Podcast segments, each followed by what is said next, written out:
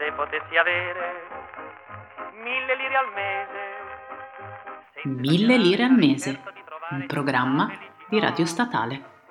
Un modesto impiego, io non ho pretese. Voglio lavorare per poter al fin trovare tutta la tranquillità.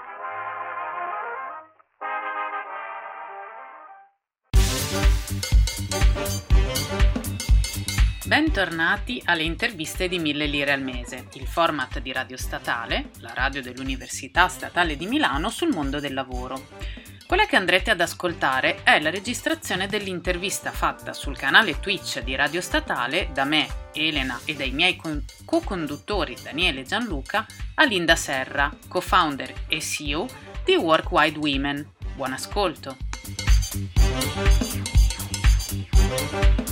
Quindi sono felice di presentarvi Linda Serra, che è co-founder e CEO di Workwide Women. Benvenuta Linda, ciao!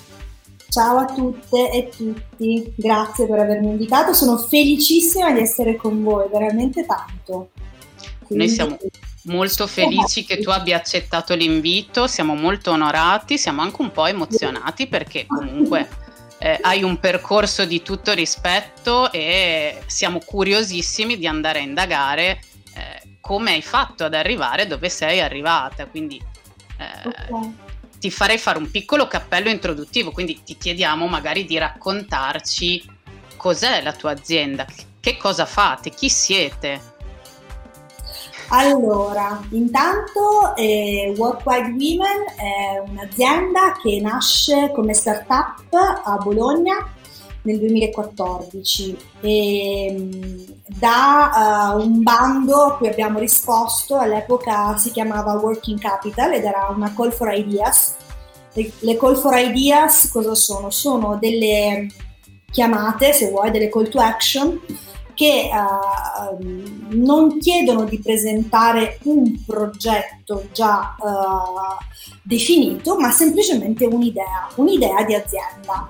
E all'epoca noi l'idea di azienda l'avevamo e abbiamo aderito a questo bando e siamo state poi inserite nel percorso di accelerazione, nell'acceleratore di Bologna di Team Book Up, quindi Working Capital è il programma di accelerazione d'impresa di Telecom Italia.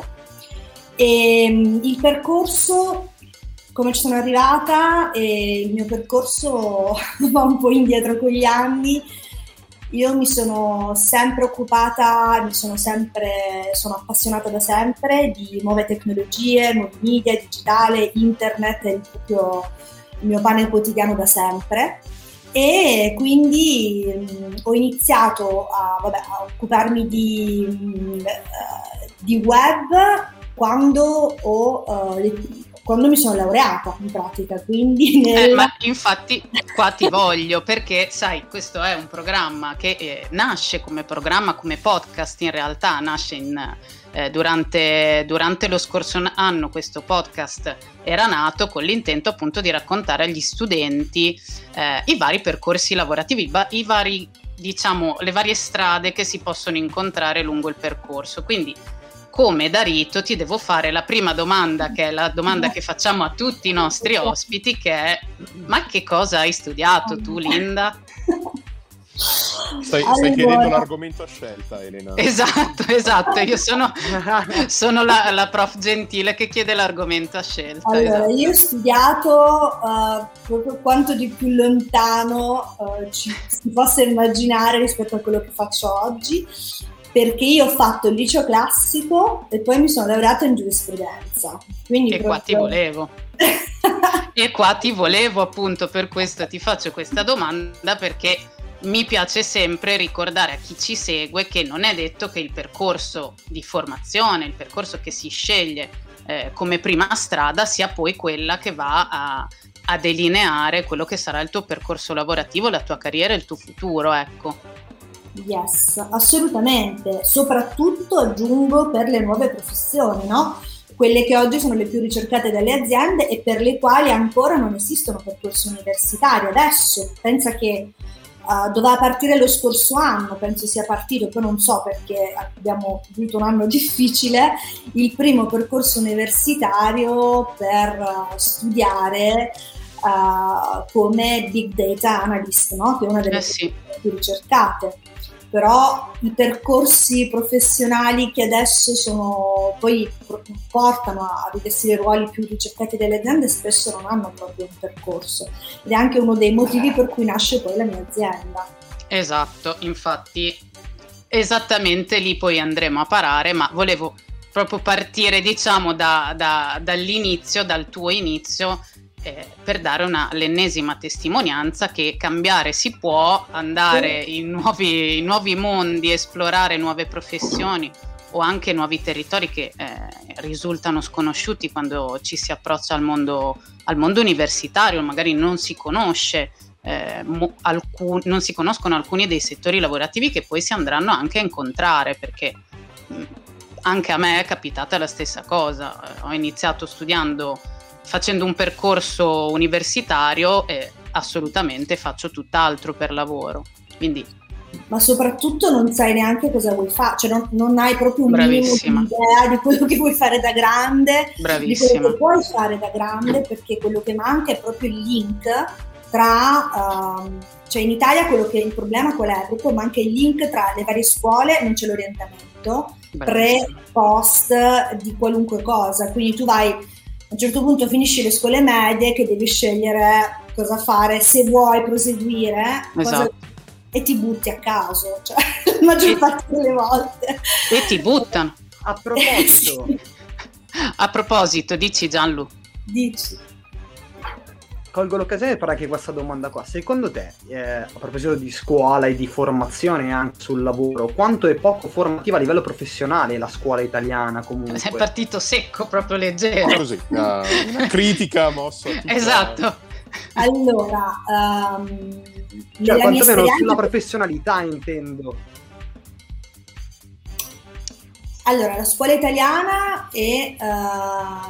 cambiata, proprio l'istruzione italiana ovviamente rispetto a quando sono andata io a scuola, e il problema della nostra scuola, delle scuole, università, quindi istituti in cui si apprende, il nostro problema è sempre stato il fatto che noi siamo dei teorici, noi facciamo gran teoria, studiare tanta teoria e poi esci con tutta questa teoria in testa e non sai fare niente, no?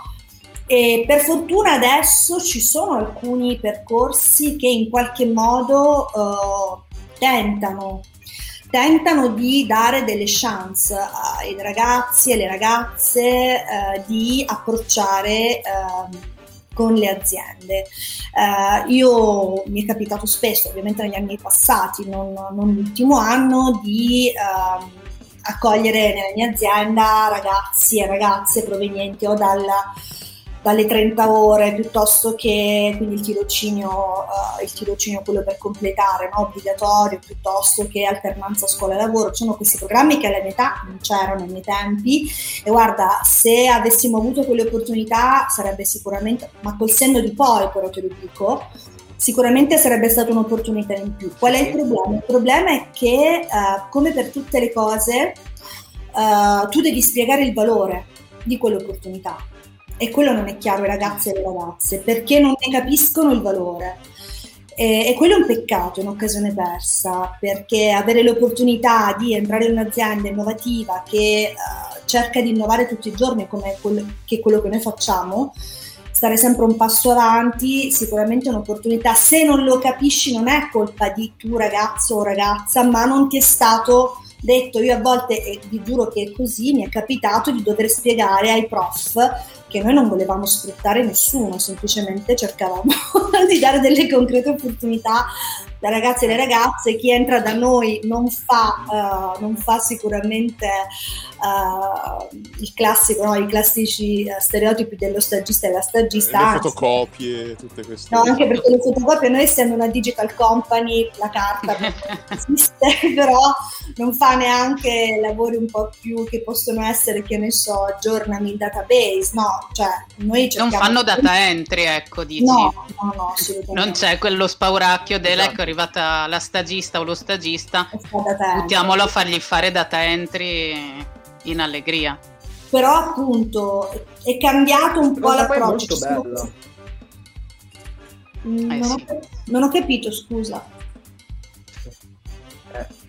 È molto positiva come cosa, perché molte volte, anche alle superiori, molti miei compagni di classe, ad esempio, che andavano a fare lo stage nell'agenzia di viaggi, magari si trovavano a pulire l'agenzia tutti i giorni senza magari provare a prenotare un volo, un viaggio o un albergo. E questa cosa qua è assurda. E in più un ragazzo che magari ha 18-19 anni, perché magari ha perso un anno, 2 anni, magari lavora di già nel mentre che va alle superiori, si trova a dover fare magari uno stage che è formante, cioè è formante, per l'amor di Dio, è professionalizzante, però al tempo un ragazzo secondo me perde anche la voglia di farlo, perché comunque senza retribuzione, senza niente, anche una minima, comunque un po' la voglia cala. Allora, lo stage ovviamente non può essere gratuito, nel senso che lo stage, per fortuna, adesso è retribuito per legge.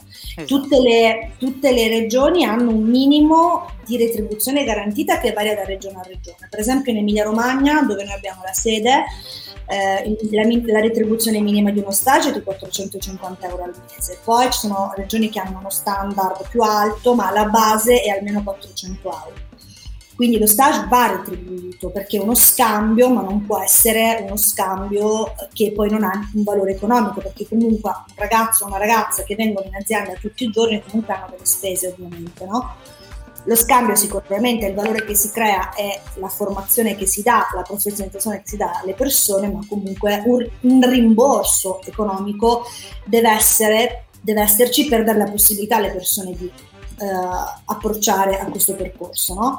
Certo. Invece il tirocinio formativo, cioè curriculare o extracurriculare, quello curriculare è gratuito perché viene data la stessa, viene equiparato ad un percorso di studi che però fai in azienda.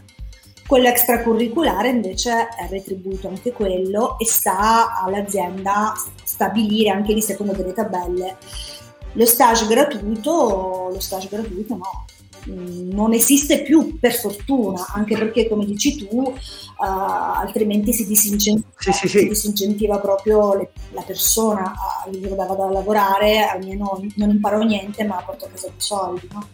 Esatto, ma poi serve anche per introdurre un ragazzo o una ragazza nel mondo del lavoro. Gli viene fatto fare un lavoro, e poi la parte per cui magari un ragazzo, cioè per cui davvero si lavora, che è, oltre alla soddisfazione personale che magari facendo le fotocopie non arriva, ecco, però almeno un'entrata economica dovrebbe esserci, anche se minima. Cioè, voglio dire, quando venivano a parlarci nella mia scuola di fare il tirocinio, che era importante, che si imparava un lavoro, si imparava un lavoro, però poi non veniva mai pagato. Ma scusa, allora io non lo sto imparando effettivamente il lavoro, cioè a me serve anche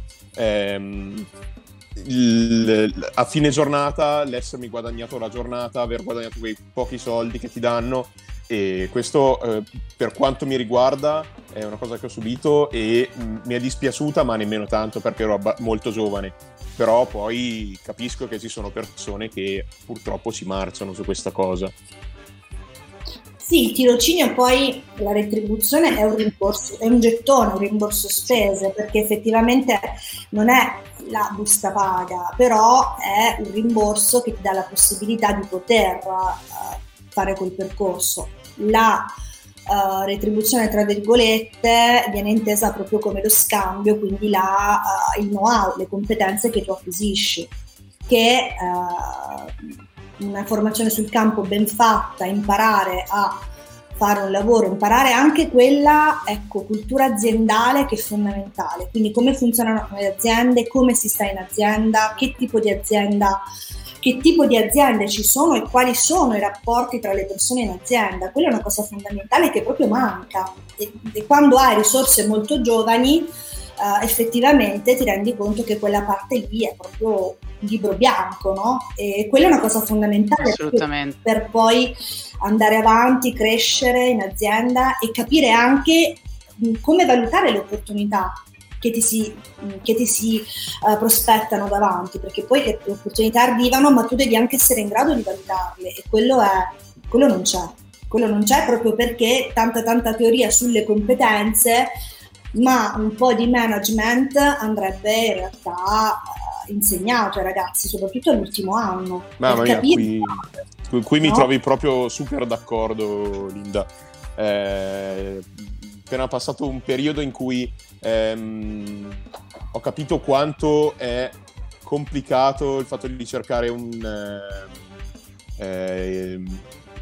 l'importanza del saper fare la ricerca di un lavoro, ecco. Che spesso viene sottovalutata. In realtà ci sono tante cose, burocrazia, un sacco di link utili che purtroppo, almeno nella mia università, non davano. Assolutamente. Piuttosto che fare... quando ne parlo con gli amici propongo di togliere un esame che è noiosissimo e aggiungere un qualcosa del genere che davvero serve.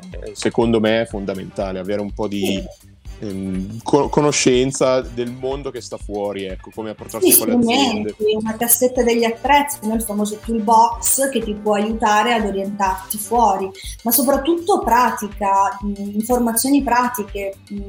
La teoria è importante, ma soprattutto la pratica, capire effettivamente quelle informazioni concrete che ti danno la famosa messa a terra di quello che tu hai in teoria, cioè la ricaduta di tutta questa teoria, qual è, a cosa serve tutta questa teoria?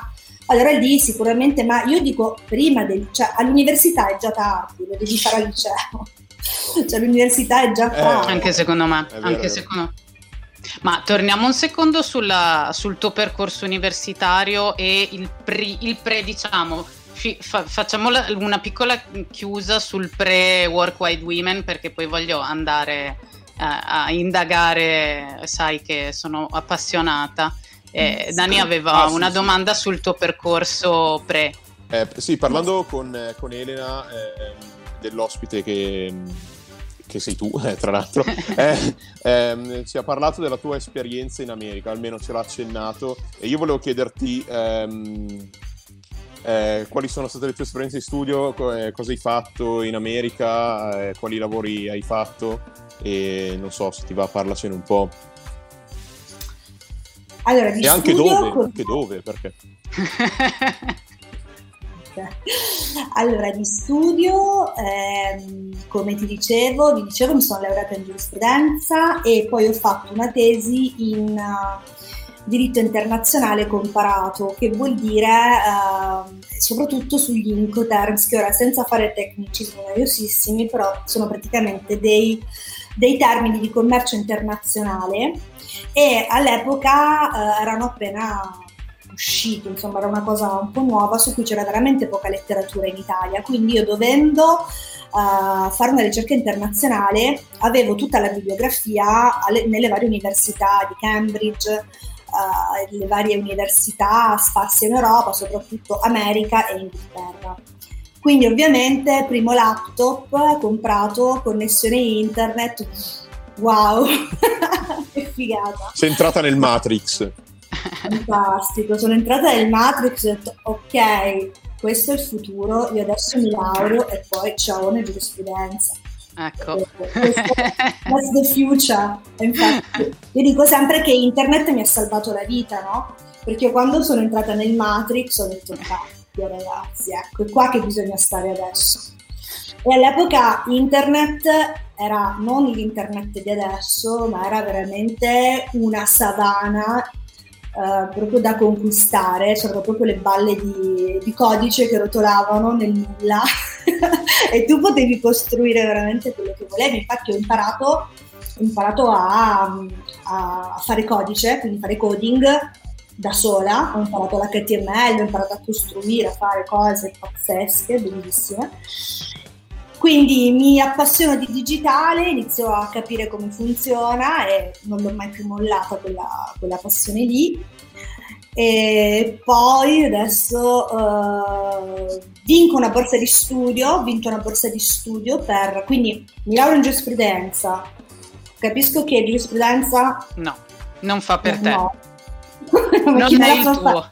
Quanti avvocati ci sono al mondo? Bene. Quanti internauti ci sono? Ok, allora forse domani andare dall'altra parte. Però invece di piangerti addosso e dire, oh mio Dio, ho passato tot anni a studiare e non mi piace quello che ho fatto, che sono andata, che sarà la mia professione, hai detto no, aspetta un attimo. No, impara l'arte e mettila da parte, prima o poi ti serve. Infatti oggi poi, facendo l'amministratrice delegata di un'azienda, la giurisprudenza mi serve, no? Però all'epoca ho detto ok, poi vinco una borsa di studio, grazie però alla mia laurea in giurisprudenza, perché cercavano donne laureate in giurisprudenza, ingegneria, economia e commercio, un progetto del fondo. Quindi a qualcosa è servita comunque, diciamo. Io ho fatto il mio primo master, ho fatto un botto di master, quindi studiare sempre, non smetti mai di studiare se vuoi andare avanti, imparare sempre cose nuove, e finché uno degli ultimi, non faccio l'elenco perché non mi interessa e non vi interessa, continuo la mia passione per la comunicazione digitale, incomincio da, ovviamente, da veramente learn by doing, per me è il mio mantra, no? Learning by doing, ho imparato le chat, poi all'epoca c'era MySpace, so che parlo di preistoria, però è così. Ti prego, non dire così, cioè per loro magari sì, per me no, quindi non dire preistoria, ti prego, che mi viene male. E allora infatti però MySpace era una dimensione fantastica ed era tutto in HTML. MySpace, c'è qualcuno che in chat scrive i trilli su Messenger, perché sai che qua abbiamo la nostra chat attiva e qualcuno, su Messenger. Qualcuno dice i trilli su Messenger, quindi vedi che non parliamo proprio troppo antico, dai. Infatti pensa che io su msn.com imparo all'epoca, adesso penso non lo saprei più fare, però all'epoca avevo addirittura costruito un forum, l'avevo programmato io, ma non ricordo cos'è, da pazzi. Comunque capisco comunicazione digitale, incomincio a lavorare su MySpace come freelance, prendo in contatto con una casa discografica, incomincio a fare progetti di comunicazione digitale per promuovere gli artisti rap nei forum, vabbè, cos'è vecchissime. Pazzesco. Sì. E poi capisco che alla fine quel lavoro lì, cioè, non mi si filava nessuno. Io sapevo fare le cose perché molti non capivano di cosa parlavo, perché io parlavo di comunicazione digitale, promozione digitale, gente veramente what the fuck, no? Si può dire. Certo. Non capivano di cosa parlassi. Ti chiedevano ma si mangia? Liberissima di dirlo. Volevo lavorare nella comunicazione, ma se mandavo i CV effettivamente non avevo, e quello è il problema italiano di cui parlavamo prima, non avevo i titoli, perché certo. Ancora in Italia ci vuole il titolo, non la competenza. Questo è gravissimo, una cosa. Questo è orrendo, è orrendo. Adesso le cose stanno cambiando, però immagina 20 anni fa, sì. Era ancora peggio, quindi mi rendevo conto che io ero avanti ma mi capivano, in più non avevo i titoli, quindi ho detto ok, mi serve un titolo, troviamo un titolo.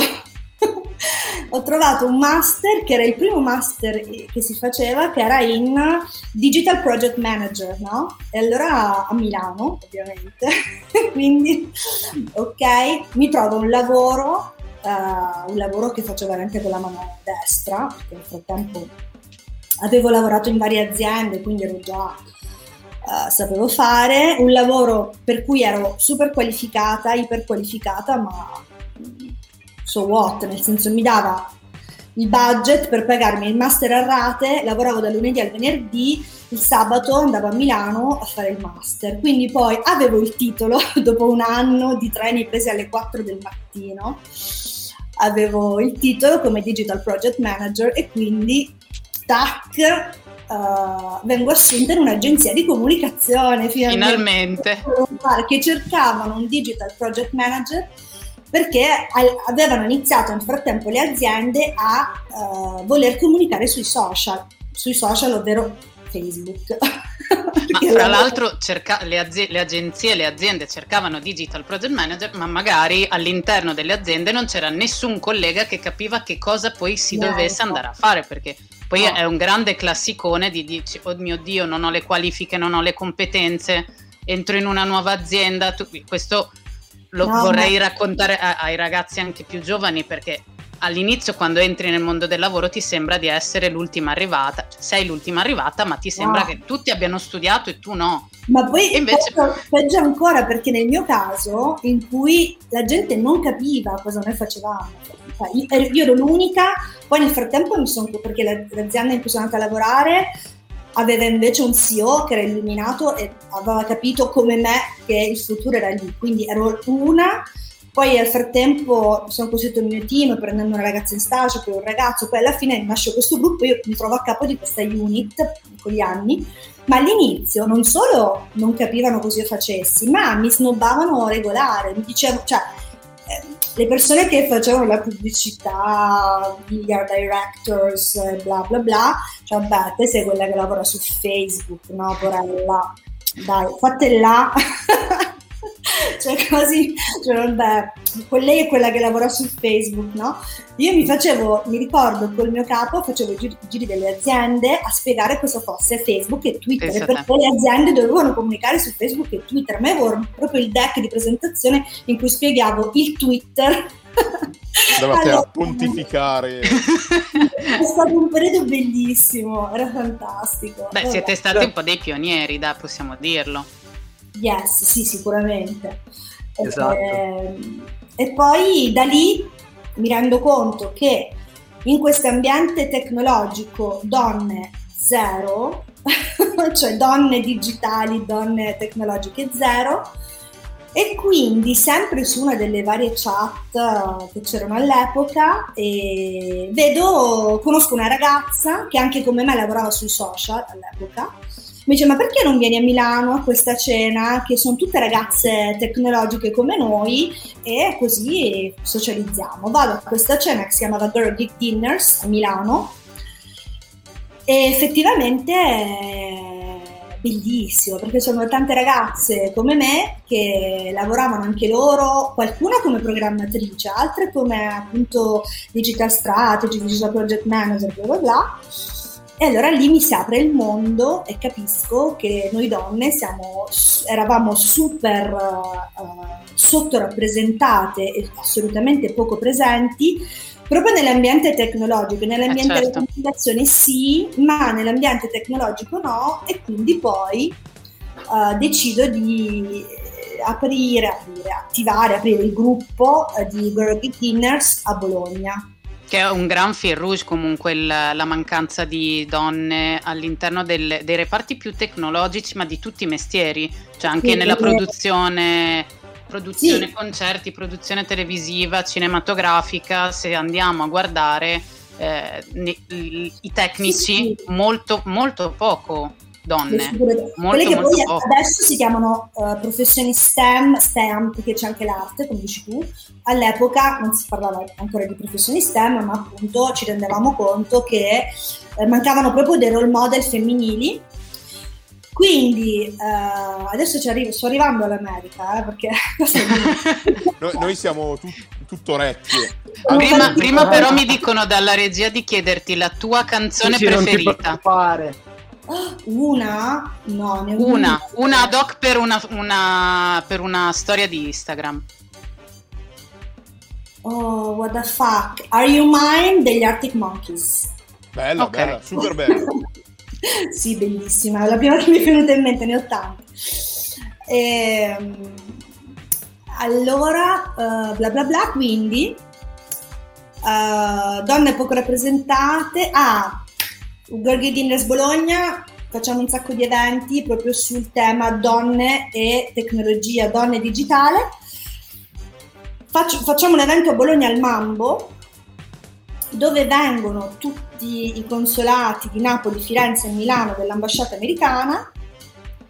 Riceviamo addirittura la lettera dal gabinetto di Obama di complimenti, perché c'erano donne in Italia che si occupavano di queste tematiche.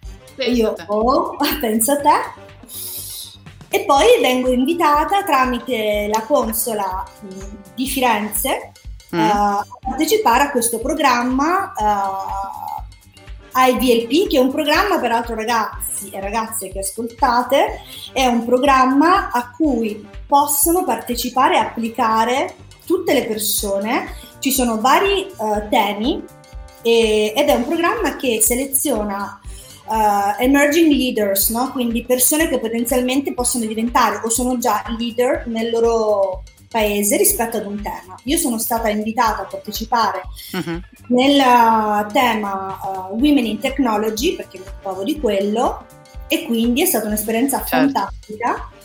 E poi magari Elena ti do il link così lo puoi condividere. E sono stata un mese in America a rappresentare l'Italia in questo programma, dove eravamo 21 donne da tutto il mondo a studiare come delle pazze e lavorare tantissimo, e è stata un'esperienza veramente once in a life, come dicono loro. Sono tornata e ho detto devo fare qualcosa in Italia. E ora? Esatto. E ora faccio anche io una startup, perché poi lì prima ho studiato tutto il sistema americano, economico, politico, bla bla bla. Poi siamo andati in giro ad incontrare le varie imprenditrici, piuttosto che in America si lavora tantissimo. Io sono l'unica persona, penso di essere tornata a 10 kg dimagrita dall'America. La sveglia alle 6 e si va a letto, cioè lavori dalle 6 alle 8 di sera, sempre interrottamente, e si parla tantissimo. Infatti i primi 3 giorni che sono stata all'America sono stata muta, perché di parlare, di fare self presentation non ne potevo più. Però esperienza pazzesca. Dopodiché vado in Silicon Valley, dove incontro incubatori, entrepreneurs, bla bla bla, startup, e quindi dico ok, Italia, startup per le donne, e Workwide Women nasce proprio per questo. Workwide Women, quindi praticamente una rete di donne per facilitare la presenza delle donne, ovviamente www, come sapete tutti cosa significa, le donne nel mondo della tecnologia. E così è nata la mia startup, ce l'ho fatta. Beh, direi che è una storia sicuramente appassionante, cioè almeno siamo rimasti tutti ammutoliti anch'io non sapevo tutti i vari dettagli del tuo percorso, sono rimasta abbastanza ammirata. Dai, però sicuramente avere un obiettivo è importantissimo, puntare sempre all'obiettivo, poi la strada può deviare, la si trova. Certo. No, non puoi anche perderla, ci sta, l'importante è che poi ribecchi l'obiettivo e ricalcoli il percorso, come dico io sempre, no? Certo. Basta, mi taccio. Vai Gianlu, sappiamo che hai una domanda in canna. Comunque,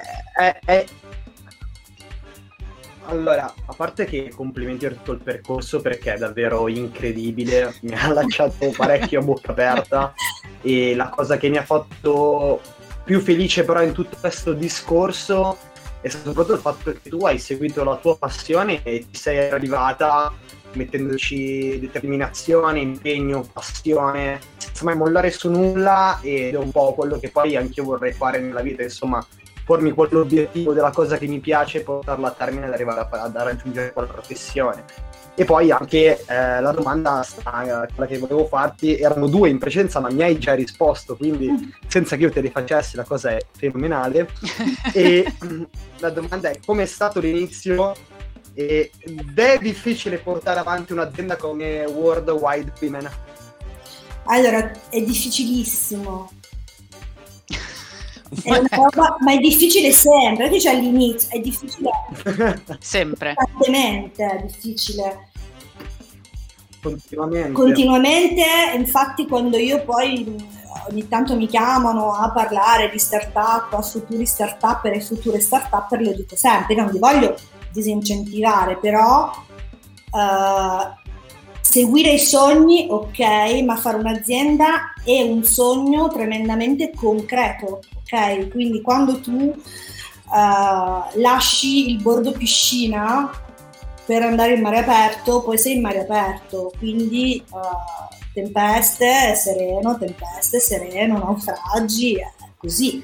È difficilissimo, è sempre difficile, soprattutto se non hai conoscenze adeguate, non hai un team adeguato, e non hai persone che ti supportano, perché nessuno e nessuna fa un'azienda da sola o da solo, nessuna persona può fare un'azienda da sola, infatti è importantissimo poi scegliere il tuo team, avere un compagno o una compagna che ti sostengono, perché quando fai una startup è come fare un figlio, essere incinta per 3 anni, cioè pensa te che roba, no? Perché ovviamente lavori sempre, non pensi ad altro, quindi se hai una persona al tuo fianco che non capisce questa cosa, infatti uscì un fantastico articolo anni fa che proprio parlava di questo su un blog, una rivista che esce in Silicon Valley, no? Ed era proprio, diceva proprio perché tutti i CEO e le CEO sono single, perché prima o poi o trovi una persona veramente che si annulla e ti supporta in tutto, oppure prima o poi certo, rinunci a tutto, i primi anni e tutto. Cioè, non pensate che fare la startup, yeah, prendo 1 milione di finanziamento e poi è fatta, unicorni. No. Soprattutto essere in Italia, fare una startup è difficile, quindi si può. Come? No, stava ridendo per... quindi sicuramente è difficilissimo. Vabbè, poi diciamo che in generale è difficile con un'azienda in Italia proprio. Sì, in generale in Italia è difficile tutto, è tutto più difficile, perché comunque abbiamo una burocrazia che ti pone gli sgambetti, e mentre cadi ti dà anche uno spintone per essere sicuro che tu resti a terra un po'. Resti a terra per un po' di tempo. Così intanto lui capisce cosa fare, tu sei lì che cerchi di capire. Esatto. Ed è proprio come per rialzare. Questo che serve l'esame di burocrazia ogni tanto. Ma serve anche svecchiarla questa burocrazia. Snellirla. È un po' demotivante. Da sempre, ma... serve una cultura, si parla tanto di innovazione e poi non c'è, cioè, sentiamo parlare di innovazione da tutte le parti, e poi ancora c'è gente che ti chiede di scaricare un documento in PDF, firmarlo, timbrarlo, scannerizzarlo e rinviarlo per mail. Cioè adesso, con tutto quello che è successo l'anno scorso, tragico, finalmente siamo riuscite noi aziende innovative a dire: possiamo usare la firma digitale, vi prego. Sì, ma solo perché c'era una pandemia in corso. Certo. Perché prima la firma digitale era, sì vabbè, ce l'hai un optional, però timbro, firma col sangue, i documenti, non c'è documenti da stampare, portare in triplice copia per qualsiasi cosa. Sì. I processi sono preistorici, l'accesso al credito per le donne start-upper e per i ragazzi è impossibile, l'accesso al credito è difficilissimo, perché le banche, gli istituti di credito, tranne qualcuno un po' più illuminato, chiede a un ragazzo o una ragazza di 20 anni che fa la start-up le garanzie come se fossero in un CDA di una SPA. Cioè, allora. Se vogliamo incentivare la imprenditoria giovanile, l'innovazione e incentivare i ragazzi e le ragazze a fare nuove imprese, diamogli anche la possibilità di farlo, perché un ragazzo di 20 anni cosa si deve ipotecare per accedere a 20.000 euro di prestito? Secondo me è emblematico della situazione burocratica italiana, e anche la condizione del freelance, che il primo anno ha prepartita IVA e si trova subito a pagare le tasse dell'anno dopo, e tu dici: ma quando ti ritrovi quella cosa, no, dici, okay, aspetta, ma come faccio? E siamo gli unici, ovviamente, sempre virtuosissimi. Noi siamo gli unici che chiediamo un anticipo sul fatturato. Certo. Se poi lo Stato ti facesse mai dei versamenti in anticipo. Esatto, quello non succede mai. O un cliente ti paga prima, no? Cioè, però tu devi pagare. Ovviamente poi sono uscite anche lì adesso le partite IVA forfettarie, le partite IVA regime agevolato, che hanno un po' cercato di mitigare questa questa situazione, però sì, si cerca di mettere delle pezze, certo. Quindi Gianluca è tosta sempre, e soprattutto quello che voglio dire, non pensate di fare l'imprenditore o l'imprenditrice part-time, perché non è possibile. Assolutamente. Ma a proposito di burocrazia, mi fa sempre ridere il fatto che in futuro, io sono un pochettino fissato con i cartoni animati, in Futurama che si svolge nell'anno 3000, c'è Hermes che è il burocrate e va al lavoro in ufficio ancora con tutti i fogli, con il timbro e tutto, ma nel 3000, e questa cosa qua mi fa sempre abbastanza ridere. Ma a proposito di cartoni animati, che vabbè non c'entrano niente, The Wandering Doctor, che è la nostra Chiara, speaker di Nerd with Benefits, prima si complimenta con la maglietta, della maglietta per te, quindi... E poi ti fa una domanda: consiglieresti di fare lo stesso, seguire la passione? Non c'è il rischio di andare un po' alla deriva? No, alla deriva in che senso? No, nel senso che poi dipende dalla passione, cioè, che segui. Ci sono tante passioni, però devi seguire la passione e avere chiaro però l'obiettivo. Cioè, la cosa più difficile quando tu crei una tua azienda, quando tu crei un'azienda, un tuo progetto personale, decidi cosa vuoi fare da grande, la cosa più difficile e più dolorosa in assoluto, soprattutto per le persone creative, le persone comunque appassionate, come sono anche io, è quello di trasformare l'idea, la passione in business, ok? Tu devi comunque capire che la tua passione, se stiamo parlando di lavoro, prima o poi deve tenerti al mondo, quindi devi fatturare, quindi ok? Per cui devi capire come fare, e che poi è quello che ho fatto io, no? Mi sono sempre appassionata di donne digitale, presenza delle donne, io sono super femminista, quindi... il mio obiettivo, la mia passione era quella di valorizzare le figure femminili, le figure delle donne all'interno del mondo tecnologico, ok? Però ci devo anche campare, altrimenti non posso farlo, lo posso fare solo nei ritagli di tempo, no? Allora la tua passione la trasformi in un'idea di business, la trasformi in un business plan e poi capisci come raggiungere quell'obiettivo, ok? E se hai fatto bene i conti, hai fatto poi i conti bene, nel senso che se hai immaginato, perché i conti poi li fai tutti i giorni, cioè figurati, cambi business plan come cambi maglietta, però devi assolutamente capire qual è il tuo obiettivo e seguirlo. E se l'obiettivo è chiaro, la deriva... Sì, puoi andare fuori strada, ci andrai 1000 volte fuori strada, l'importante è però che hai quel faro, che è il tuo obiettivo e sai dove vuoi arrivare. Poi ci arriverai magari nel modo totalmente diverso da quello che ti eri immaginato, però se hai l'obiettivo chiaro, no. Bello, bel consiglio, sono molto d'accordo con te. Ma senti Linda, prima hai accennato al bellissimo periodo che stiamo ancora vivendo, magari... Noiettiamola, quindi che stiamo ancora vivendo. Con Workwide Women voi vi interfacciate con donne che vogliono continuare a completare la loro formazione, il loro percorso, seguendo i vostri webinar, i vostri corsi, iscrivendosi e seguendovi. Questo è un trend che secondo me è molto attuale, almeno io lo sento molto vicino e sentito. La pandemia ha accentuato questo trend?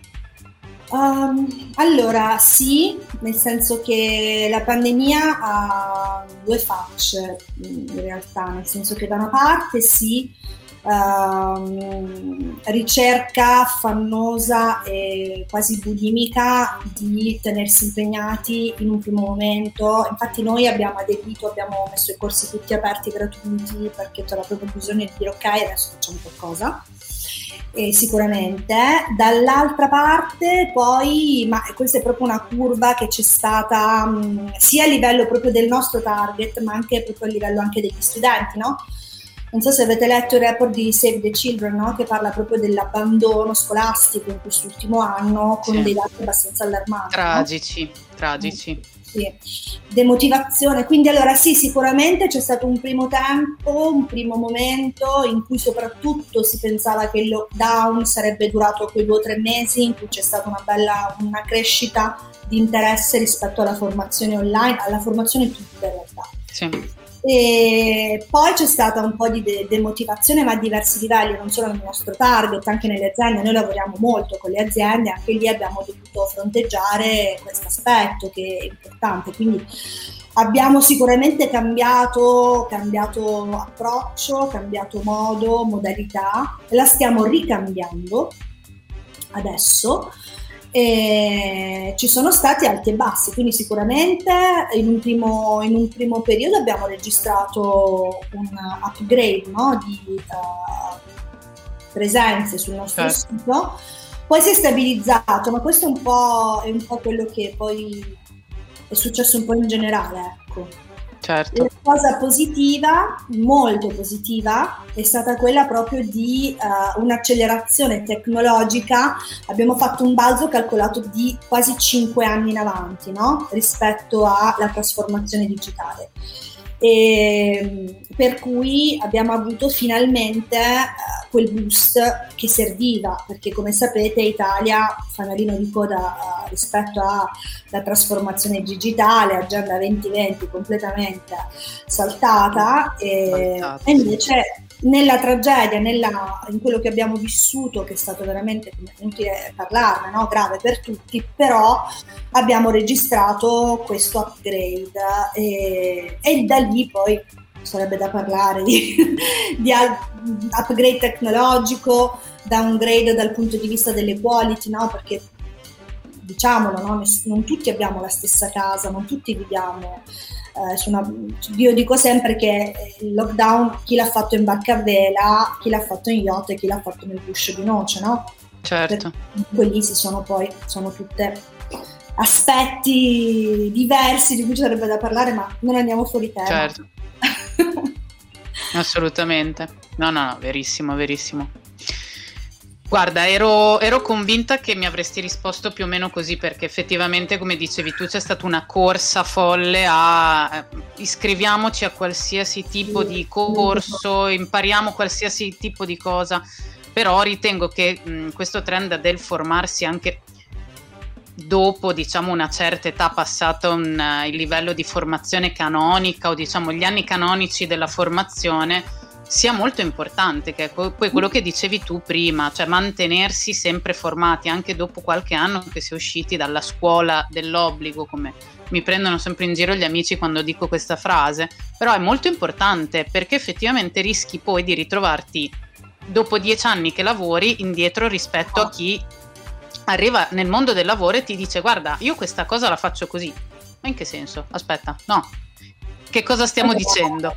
Assolutamente. Allora, capiamo che questo balzo in avanti di 5 anni c'è stato, ma non è che siamo adesso avanti rispetto agli altri, siamo allineati, no? Perché prima eravamo indietro, adesso siamo quasi allineati.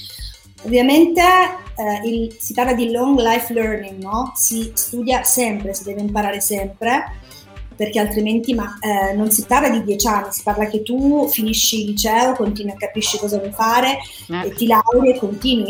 Io studio tutti i giorni, cioè compro libri, seguo webinar, perché devi, cioè comunque, soprattutto se vuoi lavorare nel campo innovativo, ma anche se non lavori nel campo innovativo, lavori in biblioteca, comunque devi studiare. Devi aggiornarti. Però, ci sono nuovi software, nuove metodologie, nuovi protocolli che tutti i giorni escono, e tu non puoi rimanere indietro se vuoi comunque rimanere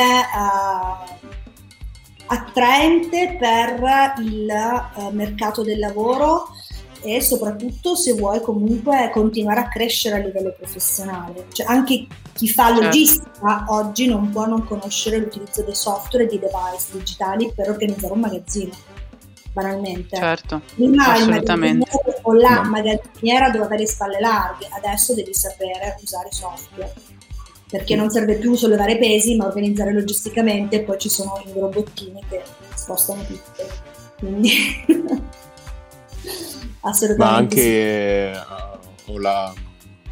ho l'esempio in casa, l'ordine degli architetti fa corsi di aggiornamento sulle più svariate cose, e spesso adesso non so qual è il motivo, ma sembra che all'inizio non c'era molta adesione, poi quando sono stati messi obbligatori, quindi vengono dati dei punti per la partecipazione che mi sembrano molto i punti fragola dell'S lunga, così almeno hai qualcosa da... In realtà è una cosa che io e spero anche un po' tutti vedo normale l'aggiornarmi, però appunto lo si capisce quando in università, parlo per esperienza personale, assisti a dei corsi che sono davvero molto vecchi. Vorrei chiederti quanto secondo te l'istruzione al momento forma un ragazzo, cioè e se soprattutto alcuni corsi di studio dovrebbero essere svecchiati secondo la tua opinione. Allora, in generale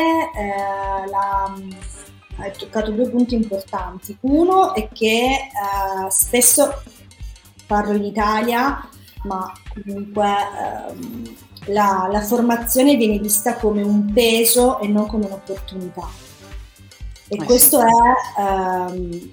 un peccato ed è sempre parte della mentalità che bisognerebbe un po' cambiare per dare valore al percorso, perché se tu, è veramente una questione di leadership, no? Se tu a una persona dici devi fare questo, probabilmente quella persona non lo fa quello che tu dici. Se tu gli spieghi se fai così, poi arrivi qua, arriviamo insieme a questo punto, e una volta che siamo arrivati insieme a questo punto raggiungiamo insieme questo obiettivo e stiamo migliorando insieme, no? Ok? Se non si spiega, se la formazione viene vista come qualcosa che cala dall'alto e che non viene spiegata la ricaduta concreta, ritorniamo al punto di prima, no? Certo. Perché dovrei fare un corso di formazione? Non ne ho voglia, vado a farmi uno spritz. Mi diverto di più, però se mi viene spiegato, mi viene comunque non data una direttiva, ma indicata una direzione, allora io capisco e probabilmente il corso lo faccio. Questo è il punto uno. La formazione obbligatoria viene messa obbligatoria spesso in azienda proprio per questo motivo, perché soprattutto quando la formazione cala dall'alto viene vista come un ulteriore peso da portare, quindi già lavoro 8 ore al giorno, poi devo farmi anche il corso di formazione, che palle, no, non lo faccio. Allora, se invece magari sempre lì si creano delle politiche di scambio tra aziende che ti dice Linda fai la formazione perché è importante, perché ti arricchisce in questo percorso e così tu potrai crescere all'interno dell'azienda, magari visto che ti fai sto corso di formazione io ti abbono un'ora di permesso. Facciamo delle politiche win-win, esatto, piano, no? Perché così premiamo l'impegno, certo. Deve essere solo il mio, io ti metto a disposizione il corso e tu lo devi fare, quindi comunque in azienda spesso viene dato l'obbligo proprio per quel motivo, e perché comunque vedi, se io ti quantifico un vantaggio tu lo fai il corso. È brutto che sia un obbligo, dovrebbe invece essere frutto di un'adesione spontanea una volta che io capisco il vantaggio che traggo dal fare quel corso. L'istruzione deve essere svecchiata? Assolutamente sì, ma ti dico non solo nel pubblico, anche nel privato. Guarda che ci sono delle business school che hanno dei programmi per cui le persone pagano fior di quattrini per fare dei corsi, e i corsi sono risalenti a 20 anni fa. Nel pubblico uguale, solitamente l'aggiornamento non solo delle competenze di chi insegna, l'aggiornamento dei programmi comunque è una questione annosa. Io sono figlia di 2 prof, quindi figurati, corsi di aggiornamento, a voglia, i miei li facevano tutti, se ne parla da sempre. Bisogna sicuramente svecchiare, aggiornare e adeguare soprattutto il linguaggio della formazione al linguaggio poi del mondo del lavoro. Questo non è sempre allineato, perché poi esci dai corsi di formazione e, per assurdo, quali sono i corsi che funzionano di più? I corsi professionali. I corsi professionali, quelli veramente che parlano il linguaggio del mondo del lavoro, della professione che vai a fare, sono quelli che danno poi più opportunità. E per assurdo, perché? Perché le scuole professionali sono quelle meno frequentate o che comunque sono un po' più snobbate, no? Certo. E invece sono snobbate, certo. Esci da un istituto professionale, se fai un mestiere, vieni anche assunto. Esci dal liceo classico come il medico, ma che faccio? Boh, ma leggo Virgilio? Cioè, esatto. Poi parliamo di liceo classico, di cultura. O se esci dallo scientifico come me, dici che faccio un'equazione, no? Perché non mi ricordo manco come si fa. E allora sì, bisogna partire da questo approccio e prendere l'istruzione è qualcosa di molto più concreto. Certo, molto più concreto, molto più svecchiato, assolutamente. Ma senti, c'è la chat, c'è in fermento. Il nostro Mario che ci chiede: sulle giornate di lavoro di 6 ore, modello lavorativo dei paesi scandinavi, cosa ne pensi? Sogno, realtà o distopia? Tutta la vita, wow. Ma io sarei proprio, cioè io allora, io credo che anche lì bisogna non è tanto fare la giornata lavorativa di 4, 5, 6 ore, figurati, cioè non si parla, almeno nelle aziende moderne, innovative, chi se ne frega, a me che tu stai 8 ore in ufficio non me ne frega niente, per me ci può essere 2 ore, raggiungere gli obiettivi in 2 ore e poi vai a surfare, no? Esatto. Vi consiglio a questo punto di leggere Let My People Go to Surf del founder di Patagonia. Patagonia è quella azienda che fa abiti sportivi, lui ha outdoor, sì, l'azienda davanti all'oceano, e praticamente azienda davanti all'oceano, chi vuole prende e va a surfare quando ci sono le onde e buonalè. Ovviamente è un modello utopico perché per noi, perché questo funziona sempre se crei cultura, devi creare la cultura, cioè il fatto di lavorare 4 ore al giorno è una bazza, sì è una bazza, però vuol dire che tu in quelle 4 ore devi performare, non che devi prendere per i fondelli il tuo datore di lavoro, esatto. Lavoro 4 ore al giorno, esatto. No, nel senso, devi performare e devi essere talmente performante che quello che dovresti raggiungere in 8 ore lo raggiungi in 4 ore. E nelle aziende in cui viene fatto questo test, però attenzione, con un'adeguata formazione del personale e un'adeguata cultura aziendale nel rispetto proprio delle varie task, lavorare per obiettivi, quindi è assolutamente da attuare, ma io ne sono una fautrice. Chi se ne frega di lavorare in ufficio, di stare 10 ore, cioè non serve a nessuno, cosa serve? Però dici giusto, è una cultura che andrebbe però espansa, perché chiaramente se questa cultura è ristretta a pochi o a poche aziende, poi sai, lavorando un'azienda con un'altra, tu dici io arrivo ai miei KPI, raggiungo i miei obiettivi in 3 ore, metti, poi me ne voglio andare, però se dall'altra parte non hai feedback, giustamente hai anche quel tempo di attesa favoloso di io ho fatto, io sono sul pezzo, dall'altra parte non mi arriva risposta, quindi è proprio da cambiare secondo me la cultura e l'idea di lavoro, l'idea di lavoro proprio, cioè non devo far passare le 8 ore perché così prendo lo stipendio. Purtroppo no, quello che... E soprattutto non devo far passare 8 ore perché così poi vedono che io lavoro più degli altri, no? Perché sono i risultati che parlano, ma lì poi andiamo, la cultura che deve cambiare, il sistema che deve cambiare, perché non funziona nel nostro paese questa cosa?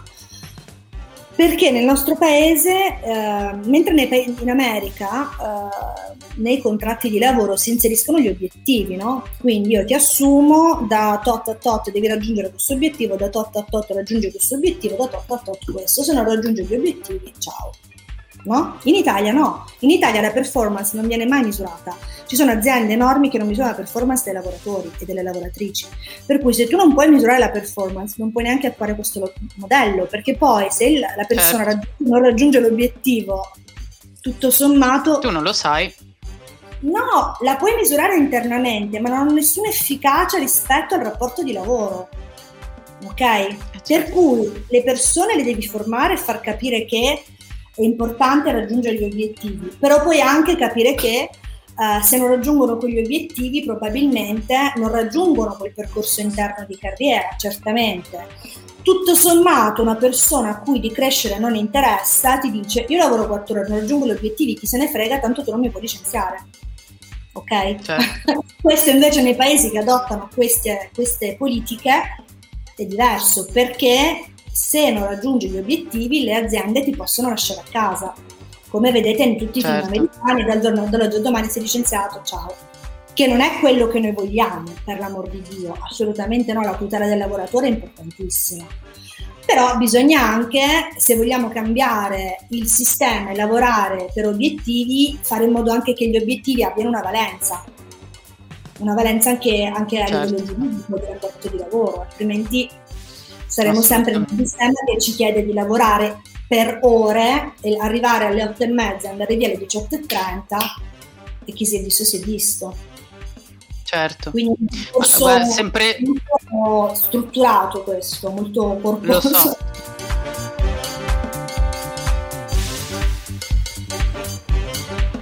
Bene, finisce qui la prima parte dell'intervista a Linda Serra. Nel prossimo podcast scoprirete come continua la conversazione.